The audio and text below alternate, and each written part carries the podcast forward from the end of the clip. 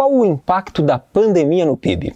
Como as oscilações no PIB refletem nos seus investimentos?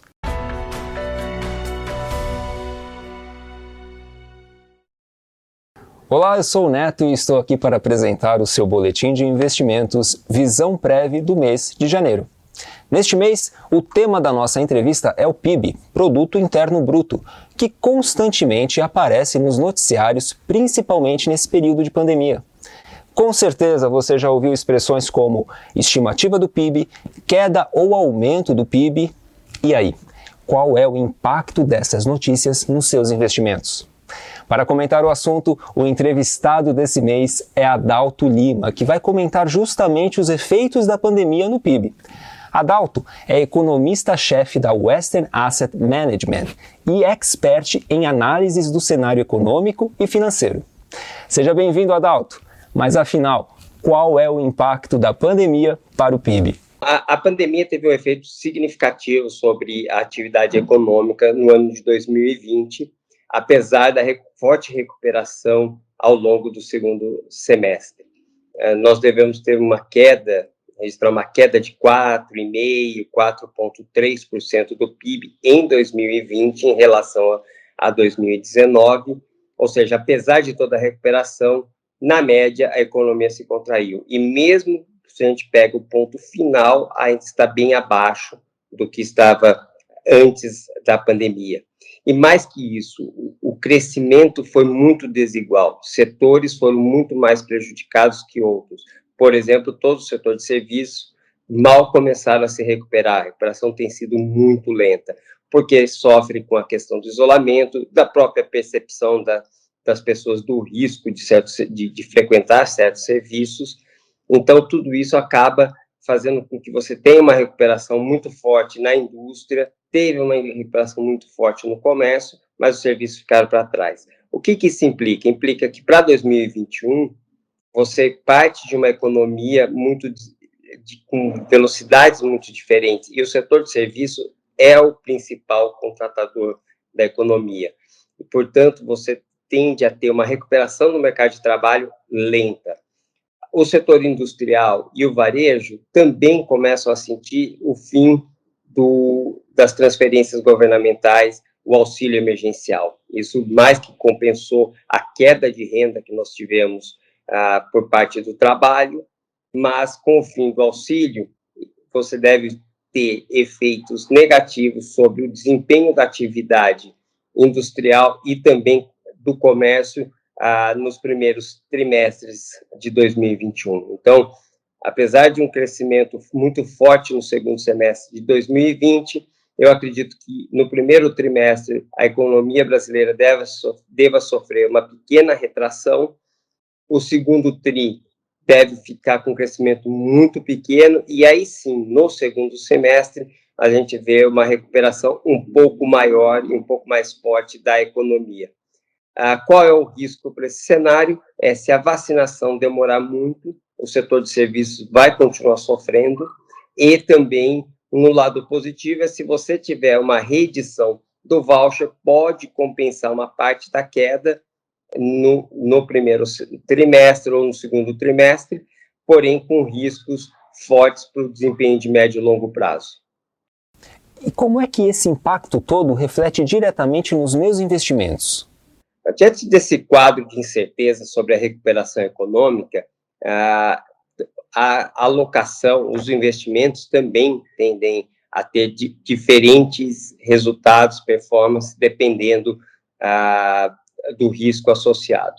acredito assim que uma economia em recuperação é, favoreça, por um lado, as bolsas de valores. É claro que dentro da bolsa tem vários tipos de ativos, vários tipos de empresa. Aquelas mais ligadas ao setor de serviço podem continuar sofrendo um pouco mais.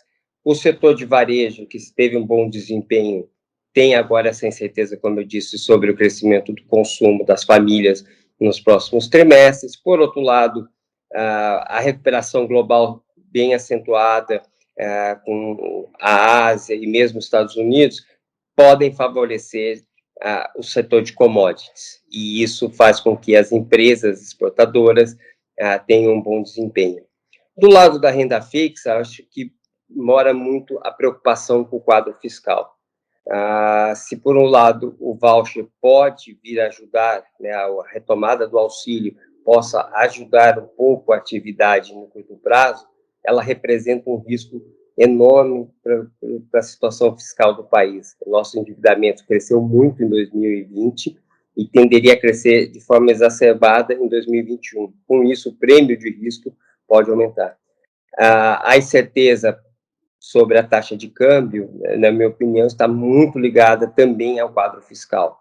Se você conseguir dar uma perspectiva positiva para o fiscal, acredito sim que o real possa se valorizar. Eu acredito que muito da depreciação cambial do, uh, que nós tivemos em 2020 e que não tem se aliviado em 2021 esteja diretamente associada à perspectiva fiscal, ao risco fiscal que o Brasil ah, representa hoje.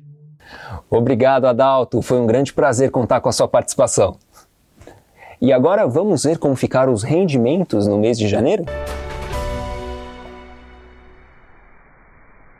Sobre a rentabilidade de cada perfil, o super conservador obteve um resultado no mês de janeiro de 0,16%.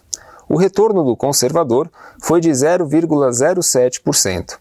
Já no perfil de investimento moderado, a rentabilidade foi de menos 0,59%, enquanto o agressivo apresentou um retorno de menos 1,23%.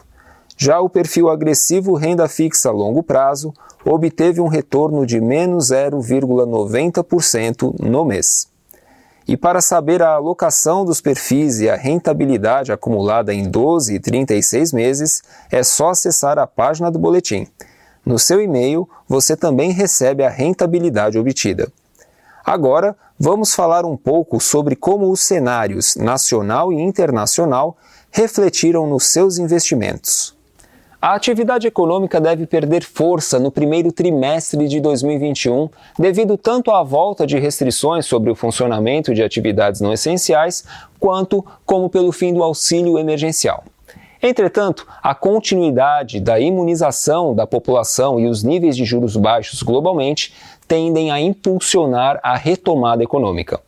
O relatório Focus de 29 de janeiro aponta para um crescimento do PIB no Brasil na ordem de 3,5% em 2021. Ainda nesse mês, o mercado acionário apresentou desvalorização com recuo de 3,32%, utilizando como referência o índice Ibovespa. E as curvas de juros apresentaram aumento dos níveis, especialmente nos vencimentos intermediários e longos. No cenário internacional, os Estados Unidos, por meio da combinação entre Joe Biden na presidência e a maioria democrata tanto no Senado quanto na Câmara, ainda que por quórum mínimo, deve promover uma continuidade de estímulo fiscal.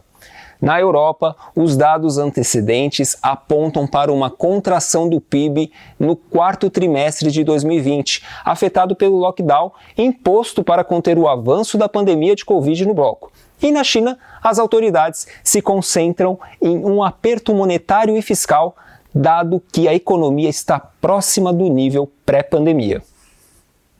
Agora, para conferir os investimentos detalhados de cada perfil, clique nos cards aqui no final deste vídeo.